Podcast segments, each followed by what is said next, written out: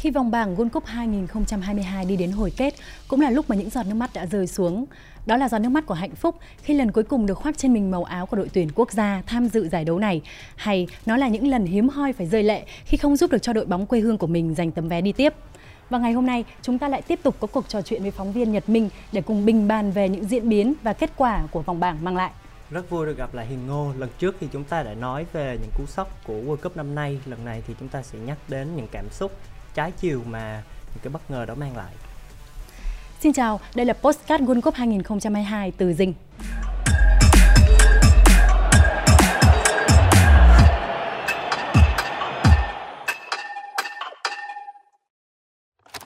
Nhân Minh này, à, vòng bảng World Cup đã để lại cho chúng ta quá nhiều điều ấn tượng. Và một điều ấn tượng mà không thể không nhắc đến đó chính là nước mắt đã rơi xuống sân cỏ. à, Đầu tiên là chúng ta phải kể đến Ronaldo, khi mà anh ấy lưng tròng nước mắt à, khi mà quốc ca của Bồ Đào Nha vang lên. Rồi lại Neymar, một người đàn ông mà mạnh mẽ can trường là như thế, mà cuối cùng cũng phải không kiềm chế được cảm xúc của mình khi mà dính chấn thương. Bởi vì anh ấy biết rất là rõ, nếu mà chấn thương này quá nặng thì khả năng cao là anh ấy sẽ lỡ hẹn với World Cup. Rồi có cả Son Heung-min nữa, anh ấy đã hòa khóc khi mà không giúp được cho đội tuyển Hàn Quốc của mình vượt qua Ghana ở uh, lượt trận thứ hai. Thì uh, người ta vẫn thường nói là uh, muốn chứng kiến đàn ông khóc thì hãy bước ra sân bóng. Vậy phải chăng sân cỏ mới là nơi mà những uh, cầu thủ họ sống thật với những cung bậc cảm xúc của mình, khi mà ở đó họ không chỉ là chiến đấu cho chính bản thân mình, chiến đấu cho số áo ở trên tấm lưng, mà còn chiến đấu cho logo in ở bên ngực trái. À, chúng ta thấy Ronaldo kỳ World Cup này là rất đặc biệt đối với anh ấy, bởi vì đó là kỳ World Cup cuối cùng của anh ấy, và đó cũng là giải đấu mà xảy ra sau một cái khoảng thời gian rất khó khăn của Ronaldo ở ở câu lạc bộ Manchester United, bởi vì anh ấy không được ra sân nhiều và anh ấy cũng à, dính phải những rắc rối liên quan đến à, câu lạc bộ. À, vì thế nên cái việc được ra sân ở World Cup như là một cái sự à, giải tỏa cho anh ấy sau những à, dồn nén mà anh ấy đã chịu đựng trong suốt khoảng thời gian qua, bởi vì anh ấy không quen với việc phải ngồi trên băng ghế dự bị nhiều. À, còn với Neymar thì à, à, ai cũng xem anh ấy là một trường hợp rất xui xẻo của World Cup, bởi vì à, đây không phải lần đầu Neymar phải bỏ lỡ các trận đấu ở World Cup. Tôi còn nhớ ở World Cup hai không một bốn thì Neymar đã dính một chấn thương rất nặng ở vòng tứ kết. Còn ở World Cup hai nghìn không trăm mười tám thì anh ấy liên tục bị các cầu thủ hậu vệ đối phương chơi chém đinh chặt sắt. À, à, tuy nhiên Neymar cũng không phải trường hợp mà chấn thương hiếm gặp ở World Cup năm nay, bởi vì chúng ta thấy Nuno Mendes của Bồ Đào Nha hay là Lucas Hernandez của Pháp cũng đã gặp chấn thương. À, à, tuy nhiên những giọt nước mắt của các cầu thủ cho thấy là giải đấu này bốn năm mới được tổ chức một lần, và à, sẽ nếu bỏ lỡ lần này thì sẽ rất khó để họ có được cái lần tiếp theo. Đó, người ta nói là Son Heung-min khóc quá nhiều, hoàng tử châu Á này quá là yếu đuối, nhưng mà Hiền Ngô không nghĩ vậy nha. Thậm chí còn có rất nhiều người nói là anh ta hơi xến. Bây giờ chúng ta chúng ta không cần phải nói đâu xa, chúng ta chỉ nói đến các cầu thủ Việt Nam đi. Không biết là Nhật Minh có nhớ tại thường từ u a e đầy nắng đến Thường Châu tuyết trắng, nhớ không? Thì ở cái trận chung kết mà Việt Nam của chúng ta gặp Uzbekistan, Việt Nam của chúng ta đã để thua họ ở những phút bù giờ cuối cùng, thì cái hình ảnh mà tất cả các cầu thủ họ nắm tay nhau đi về tiến về phía các cổ động viên và họ cúi đầu, họ xin lỗi, họ khóc. Rồi cả các cái hình ảnh mà cầu thủ Duy Mạnh khoác trên mình cái lá cờ đỏ sao vàng của Việt Nam, rồi cắm cái lá cờ đó ở trên cái bục tuyết á, à, rồi rơi hai cái hàng nước mắt. Thì không biết là Nhật Minh nghĩ sao, liệu như thế có, có còn xến hay không?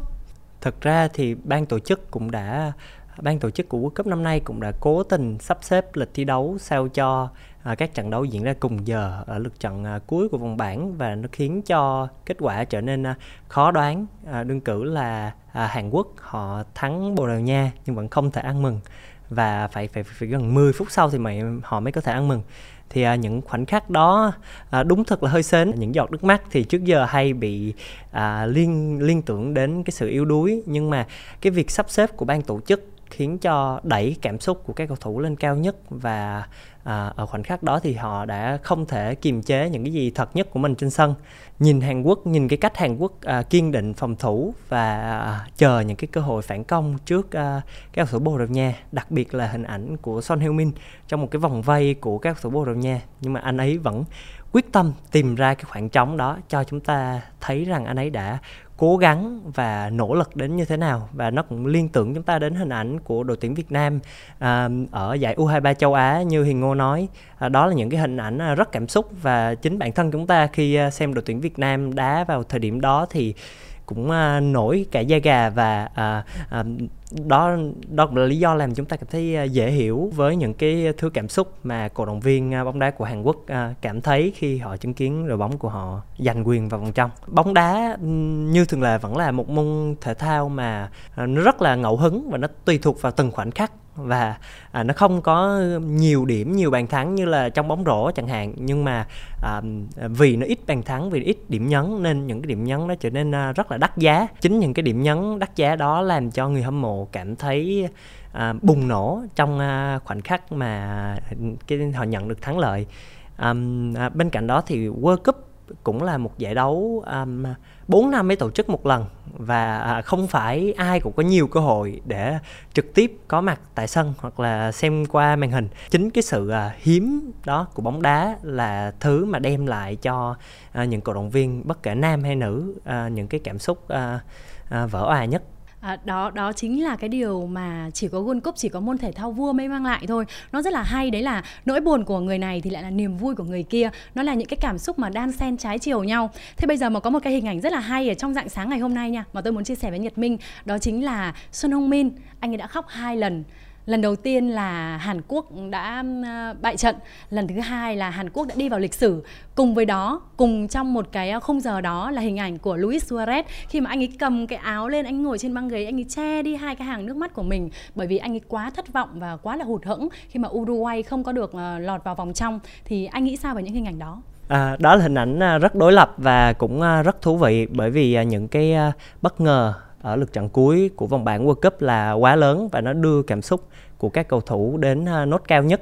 À, tuy nhiên à, cái điểm chung giữa uh, hai cái cảm xúc này của uh, Suarez và Neymar uh, và Son Heung-min à, đó chính là họ đều là những cầu thủ uh, không giỏi kiềm chế cảm xúc. Chúng ta biết uh, Son Heung-min là một người luôn uh, thể hiện uh, uh, cảm xúc thật của mình. À, anh ấy cười rất tươi mà khóc thì uh, cũng uh, rất thường xuyên. À, nếu mà search trên uh, Google thì chúng ta thấy kết quả về Son Heung-min khóc là chỉ thua những uh, cầu thủ, uh, chỉ thua uh, từ khóa Ronaldo khóc và Messi khóc. Uh, trong trường hợp của Suarez thì uh, anh đây cũng không phải lần đầu anh ta rơi nước mắt sau một trận thua. À, chúng ta còn nhớ là ở mùa giải hai không một bốn thì uh, Liverpool đã thất bại trước uh, Man City trong cuộc đua vô địch uh, Premier League, và anh cũng đã khóc nức nở. Cái việc mà thể hiện cảm xúc thật của mình trên, sau những trận thua đầy đáng tiếc đó thì là những cái cảm xúc rất thật của Son Heung-min và Luis Suarez. Đó, mới kết thúc vòng bảng thôi mà chúng ta đã thấy là World Cup hấp dẫn như thế nào rồi. Vậy Nhật Minh có nghĩ rằng những vòng sau họ còn kịch tính hơn không? Liệu có nhiều giọt nước mắt còn rơi nữa không? Chắc chắn là sẽ có nhiều hơn nữa, bởi vì à, những trận đấu bảng là những cái toan tính, là nơi mà những cái toan tính của các đội à, sẽ xuất hiện. Có nhiều đội à, thậm chí à, à, ghi rất nhiều bàn nhưng vì chiến thuật kém, à, như Serbia họ họ ghi đến à, năm bàn nhưng vì chiến thuật kém nên họ vẫn để thua và không thể vượt qua vòng bảng. Vòng bảng là nơi mà những à, toan tính lên ngôi, nhưng à, khi bước vào các vòng trong thì những trận đấu chỉ có chín mươi phút thôi, quãng thời gian rất ngắn, và bóng đá thường sẽ thay đổi rất nhanh, chỉ sau một bàn thắng, hai bàn thắng, và và điều đó chắc chắn khiến cho những trận đấu có tính chất loại trực tiếp trở nên căng thẳng, bởi vì à, chỉ cần à, một vài cá nhân tỏa sáng thôi thì đội nhận bàn thua chắc chắn sẽ phải tràn lên, và à, đó là lúc mà những cái khoảnh khắc bùng nổ sẽ xảy ra nhiều hơn, nhiều hơn nữa. Rồi bây giờ có một câu đố vui này dành cho Nhật Minh này, à, là Nhật Minh đoán rằng ở những vòng tiếp theo ấy, ở những trận tiếp theo thì liệu cái tên nào, cầu thủ nào hay là một vị huấn luyện viên nào sẽ rơi nước mắt? Theo cá nhân mình thì à, đội tuyển Anh nhiều khả năng sẽ là đội rơi nước mắt, bởi vì à, nếu so sánh với à, các đối thủ khác của những đội Nhật Bản trong vòng mười sáu đội thì ta thấy đội tuyển Anh phải gặp à, Senegal, một à, đội bóng à, rất mạnh. Và à, nếu bị loại ở vòng mười sáu đội thì nhiều khả năng Gareth Southgate sẽ là người phải rơi nước mắt. bởi vì à, ông ấy đã dẫn dắt Tam Sư được à, sáu năm chinh chiến qua World Cup hai không một tám và Euro hai không hai mốt. Ông ấy đã nhận rất nhiều những chỉ trích, mặc dù à, giúp đội bóng à, tiến xa, nhưng mà đối với người Anh, cái việc à, vô địch mới là cái à, mới, mới được ghi danh vào lịch sử. Và đến hiện tại thì Southgate vẫn chưa làm được, mà còn phải gặp một đối thủ rất khó ở ngay vòng bảng, ở, ở ngay vòng mười sáu đội là Senegal. Thì um, Um, mình nghĩ là cái lối chơi của Senegal nó đủ khó để khiến cho uh, hàng công tuyển Anh phải uh, tắt điện, và một khoảnh khắc nhỏ của Senegal sẽ um, uh, khiến tuyển Anh phải về nước. À, cái này cái này Minh vừa mới nói cá nhân thì Hiền cũng hơi cá nhân một tí, là nếu như mà ông Gareth Southgate ông ấy um, phải từ chức á, thì Hiền cũng mong là huấn luyện viên Thomas Tuchel sẽ tiếp tục dẫn dắt, uh, sẽ tiếp nối ông ấy để dẫn dắt đội tuyển Anh. Nhưng mà Hiền thì Hiền lại không chọn huấn luyện viên nha, Hiền chọn cầu thủ. Và cái tên nào mình biết không? Harry Maguire. Tại vì mọi người luôn gọi anh ấy là mắc cười á, và Hiền nghĩ rằng bây giờ cái phong độ của anh ấy không thật sự ổn định. Mà à, nhưng mà anh ấy chơi cho đội tuyển thì lại rất ok, nhưng mà nếu mà anh bị loại thì Hiền nghĩ là anh ấy sẽ rơi nước mắt. Thật ra thì Maguire không phải là người thích bộc lộ cảm xúc trước uh, truyền thông đâu. Anh ta mặc dù trong những cái mùa giải vừa qua thì anh ta bị uh, có thể nói là chế giễu rất nhiều, nhưng mà uh, chưa bao giờ chúng ta thấy anh ta um, uh, lên tiếng để um, đả kích lại những người uh, có những cái bình luận xấu, hoặc là, hoặc là có những khoảnh khắc mà thiện nỗi buồn về những cái điều đó. Uh, nên uh, giọt nước mắt mình nghĩ là sẽ rất khó xuất hiện với uh, Harry Maguire, nhưng mà nhiều khả năng sẽ xuất hiện với đồng đội cũ của anh ấy là Ronaldo. À, thì trước cái thềm mà World Cup diễn ra ấy, đã có rất là nhiều nhận định cho rằng Ronaldo anh ấy đang ở bên kia sườn dốc của sự nghiệp.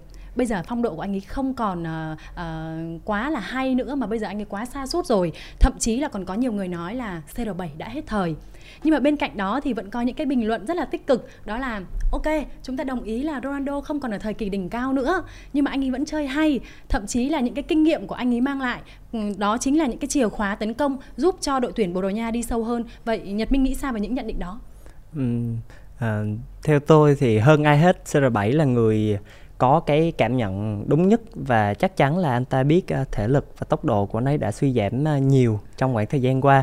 À, tuy nhiên à, ở trên đội tuyển thì vị thế Ronaldo vẫn là số một, và điều đó không phải ngẫu nhiên mà đến. Kinh nghiệm là thứ giúp Ronaldo vẫn, mặc dù thi đấu không hay như thời trẻ, nhưng vẫn để lại nhiều những dấu ấn trên sân. Ta thấy trong hai chiến thắng của Bồ Đào Nha tại lượt trận vòng bảng thì Ronaldo đã có những đóng góp không nhỏ. Ở trận ra quân thì có một bàn thắng đến từ chấm phạt đền, còn ở trận gặp Uruguay thì anh ta có một tình huống mà à, nếu anh ta không lao vào thì Bruno Fernandes sẽ không có bàn thắng. À, vì thế nên à, à, Ronaldo vẫn là một cái à, nút thắt quan trọng trên hàng công của Bồ Đào Nha, và đó là lý do mà Santos không thể thay thế anh ấy.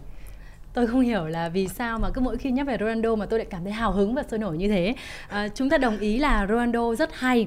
À, anh ấy chính là minh chứng cho cái câu nói là phong độ là nhất thời và đẳng cấp mới là mãi mãi. À, mặc dù là bây giờ anh ấy không còn đỉnh cao như trước nữa, anh ấy không còn sung sức như trước nữa, nhưng mà rõ ràng là những cái kinh nghiệm anh ấy mang lại à, thì à, là là là những như tôi vừa nói, là chính là chìa khóa tấn công cho Bồ Đào Nha. Nhưng mà bên cạnh đó chúng ta không thể không nhắc đến những vệ tinh xung quanh anh ấy. Không phải là có anh ấy mà họ lu mờ được, đúng không? Họ phải là những cầu thủ hay, những cầu thủ giỏi họ mới có thể làm trợ thủ đắc lực cho Ronaldo được. Thì bây giờ Seleção châu Âu họ đang sở hữu trong tay rất là nhiều hảo thủ nha. Những cái cầu thủ đó họ luôn là những nhân tố quan trọng của các ông lớn hàng đầu châu Âu. Chúng ta có thể kể tên như là Bruno Fernandes này, như là Joao Felix, Rafael Leao, Ruben Dias hay là cả Bernardo Silva nữa. Thì à, anh anh nghĩ sao khi mà trong tay của ông Fernando Santos, ông ấy có một cái um, đội hình lực lượng mạnh như vậy, thì liệu Bồ Đào Nha có thể tiến sâu hơn vào vòng trong không? Ừ, thực tế cho thấy Bồ Đào Nha là đội có tập thể mạnh hơn chính họ. Cách đây bốn năm trên đất Nga, Bồ Đào Nha hiện tại có rất nhiều những cái tên trẻ và có khả năng tạo đột biến thay Ronaldo. À, nổi bật nhất chắc chắn là cái vai trò nhạc trưởng của Bruno Fernandes, bởi vì à, à, phần lớn những bàn thắng của Bồ Đào Nha ở trong vòng đấu bảng là do công của anh ấy. À, ngoài ra những cái tên như Rafael Leao, à, Bernardo Silva hay là à, mà, Ruben Dias. À, Ruben Dias thì là những cầu thủ có đẳng cấp hàng đầu ở châu Âu, và đều là những cầu thủ thuộc à, top um, hay nhất ở châu Âu hiện tại. À, vì thế nên chúng ta có thể nhận định là Bồ Đào Nha là đội bóng mạnh. À, bên cạnh đó à, À, trước giải đấu diễn ra thì người ta đồn đoán rằng có rạn nứt trong mối quan hệ giữa Bruno Fernandes và Ronaldo. À, tuy nhiên thực tế kết quả vòng bảng của Bồ Đào Nha chứng minh rằng họ vẫn họ vẫn là một tập thể rất đoàn kết, và à, hiện tại thì có thể là à, mâu thuẫn nó vẫn chưa được giải quyết, nhưng mà họ quyết định gác lại để hướng đến à, chiếc cúp vàng. À, à, theo nhiều chuyên gia nhận định thì Bồ Đào Nha sẽ chỉ gặp Thụy Sĩ ở vòng mười sáu đội và nhiều khả năng họ sẽ tiếp tục vượt qua cái à, đối thủ này. Nhắc đến vòng mười sáu đội thì chúng ta cũng đã có những cặp đấu rồi, và nhìn chung mà chúng ta đều thấy những cặp đấu đó là họ đều không cân tài cân sức với nhau, bởi vì là một đội bóng mạnh sẽ gặp một đội bóng yếu thế hơn. Nhưng mà như là ở số trước chúng ta cũng đã bàn luận với nhau, đó là World Cup năm nay quá nhiều điều bất ngờ và rất nhiều điều bất ngờ xảy ra. à, Thì cái kết quả mà ở vòng bảng mang lại chúng ta thấy nào là Maroc này, Nhật Bản, Hàn Quốc hay là Australia, họ đã có một cái màn trình diễn cực kỳ hay, cực kỳ đáng xem ở lượt trận thứ ba. À, rồi Nhật Bản với Hàn Quốc thậm chí họ còn tạo nên cơn địa chấn cơ mà, đúng không? Thì à, theo Nhật Minh nhá, Nhật Minh có nghĩ rằng liệu những cái đội mà Hiền Ngô vừa mới kể ở trên họ có tiếp tục tạo nên cú sốc không? À, ở số lần trước thì chúng ta đã nói rằng à, những cái bất ngờ là đặc sản của World Cup, phải nói là điều bình thường. Tuy nhiên giải đấu năm hai không hai hai tổ chức trên Qatar là một giải đấu quá nhiều bất ngờ, và nhiều người thấy rằng nó là giải đấu nhiều bất ngờ nhất lịch sử của World Cup. À, à, trên thực tế thì chúng ta thấy những đội như Nhật Bản hay Maroc vượt qua vòng bảng một cách rất thuyết phục. À, Nhật Bản thì có một cái lối chơi à, phòng ngự phản công rất là khoa học, và à, họ thi đấu vì tập thể. À, trong khi đó Maroc lại có à, một cái hành lang cánh phải rất là à, à, đột biến, có Hakimi và Hakim Ziyech. Thì à, hai đội này à, đứng nhất bảng đấu, à, được gọi là tử thần. Maroc thì đứng chung bảng với à, à, Bỉ và Croatia, còn à, Nhật Bản thì đứng chung bảng với à, hai đội từng vô địch World Cup là Tây Ban Nha và Đức. À, cái việc mà họ nhất bảng À, phản ánh đúng thực lực của họ và cho thấy rằng huấn luyện viên của cả hai đội đang sở hữu một tập thể có khả năng tiến sâu hơn cả vòng mười sáu đội. Ừ. Vậy một câu hỏi cuối cho Nhật Minh. Nhật Bản họ là một tập thể cực kỳ gắn kết, à, và cái điểm tựa của họ, điểm tựa chắc chắn của họ là ở nơi hàng thủ. Nhưng mà chúng ta không thể không kể đến những cái tên xuất sắc ở trên hàng công như là Risudan hay là à, Asano, đúng không? À, nhưng mà chúng ta quay trở lại với những năm khoảng thời gian gần đây đi, thì những cái đội bóng mạnh khi mà họ vô địch ở những cái giải đấu lớn, hoặc là những đội mà có thể tiến sâu như là Bồ Đào Nha họ đã vô địch um, Euro hai không một sáu, Pháp vô địch World Cup hai không một tám, rồi Á quân đó là đội tuyển Anh đã uh, giành Á quân của Euro năm hai không hai mốt. Thì nhìn chung là họ đã xây được một cái hàng thủ của họ cực kỳ vững chắc, sau đó là họ mới tổ chức cái lối đá là phòng ngự phản công, rồi họ đổ bê tông. Thì với cái lối đá thực dụng như vậy thì Nhật Bản và Australia họ cũng đang áp dụng cái lối đá đó rất là thuyết phục ở cái vòng bảng vừa rồi. Thì giữa hàng công và hàng thủ thì Nhật Minh nghĩ rằng hàng nào họ sẽ quan trọng hơn để có thể giúp cho đội bóng của mình tiến sâu, tiến xa tại World Cup? Trong bóng đá thì hàng thủ và hàng công đều đóng vai trò quan trọng và um, có thể nói là quyết định trong kết quả của đội. Um, ở lượt trận vòng bảng thì chúng ta chỉ nhớ đến rất nhiều các uh, cầu thủ tấn công như là Bruno Fernandes, uh, Mbappé uh, và uh, uh, phần nào đó là um, uh, Cody Gakpo của Hà Lan. Um, họ là những người tạo điểm nhấn và những người uh, um, gọi là định đoạt À, số phận của các trận đấu. Vì thế nên à, họ à, nhận được nhiều sự chú ý từ người hâm mộ. Nhưng mà điều đó cũng không đồng nghĩa là cái việc à, phòng thủ không quan trọng, bởi vì chúng ta thấy rất nhiều đội bóng trong các năm gần đây thì đã vô địch các giải đấu lớn như Hiền Ngô nói. Và bước vào vòng à, những cái vòng loại trực tiếp thì à, nhiều chuyên gia nhận định rằng à, hàng, vai trò của hàng thủ à, có phần quan trọng hơn hàng tấn công, bởi vì đó là những trận đấu mà chỉ một à, sai lầm nhỏ cũng sẽ à, trả giá rất đắt. À, vì thế nên hàng thủ phải chơi đặc biệt tập trung hơn à, hàng tấn công. À, tuy nhiên chung quy lại à, sau khi giải đấu khép lại thì à, tôi nghĩ rằng những à, những gì mà chúng ta nhớ đến nhiều nhất sẽ chỉ là các cầu thủ tấn công, bởi vì à, lịch sử đã chứng minh rằng à, những cầu thủ tấn công là những cầu thủ giành các giải thưởng mà cầu thủ à, xuất sắc nhất giải đấu, như à, Zidane ở World Cup hai không không sáu, à, Falkland ở hai không một không, à, và Messi rồi đến à, Luka Modric. À, vì thế rất khó để hàng thủ có thể à, à, vượt lên hàng công. Tuy nhiên à, điều đó không cho thấy rằng à, vai trò nào quan trọng hơn, mà nó cho thấy rằng chúng ta, những fan hâm mộ bóng đá, là tập trung nhiều hơn vào à, cái hàng tấn công, những người sẽ đem đến à, sự khác biệt và sự bùng nổ. Vậy là Nhật Minh chọn hàng tấn công, nhưng mà Hiền Ngô thì lại nghĩ là cả hàng công và hàng thủ, hàng nào họ cũng quan trọng hết. À, bởi vì thường thì người ta vẫn thường có một câu nói, đấy là hàng công mang về cho bạn chiến thắng nhưng hàng thủ mới mang về cho bạn danh hiệu. Một đội bóng mạnh là một đội bóng mà họ phải dung hòa được hai yếu tố đó, bởi vì đó là yếu tố cần và đủ, và không còn gì ý nghĩa hơn, tuyệt vời hơn khi mà à, họ vừa giành chiến thắng, họ vừa giành được danh hiệu. Đó là đội bóng mà có công thủ toàn diện. Những chia sẻ vừa rồi của Nhật Minh cũng đã khép lại cuộc trò chuyện ngày hôm nay. Xin cảm ơn quý khán giả đã quan tâm theo dõi. Xin chào và hẹn gặp lại ở những podcast tiếp theo.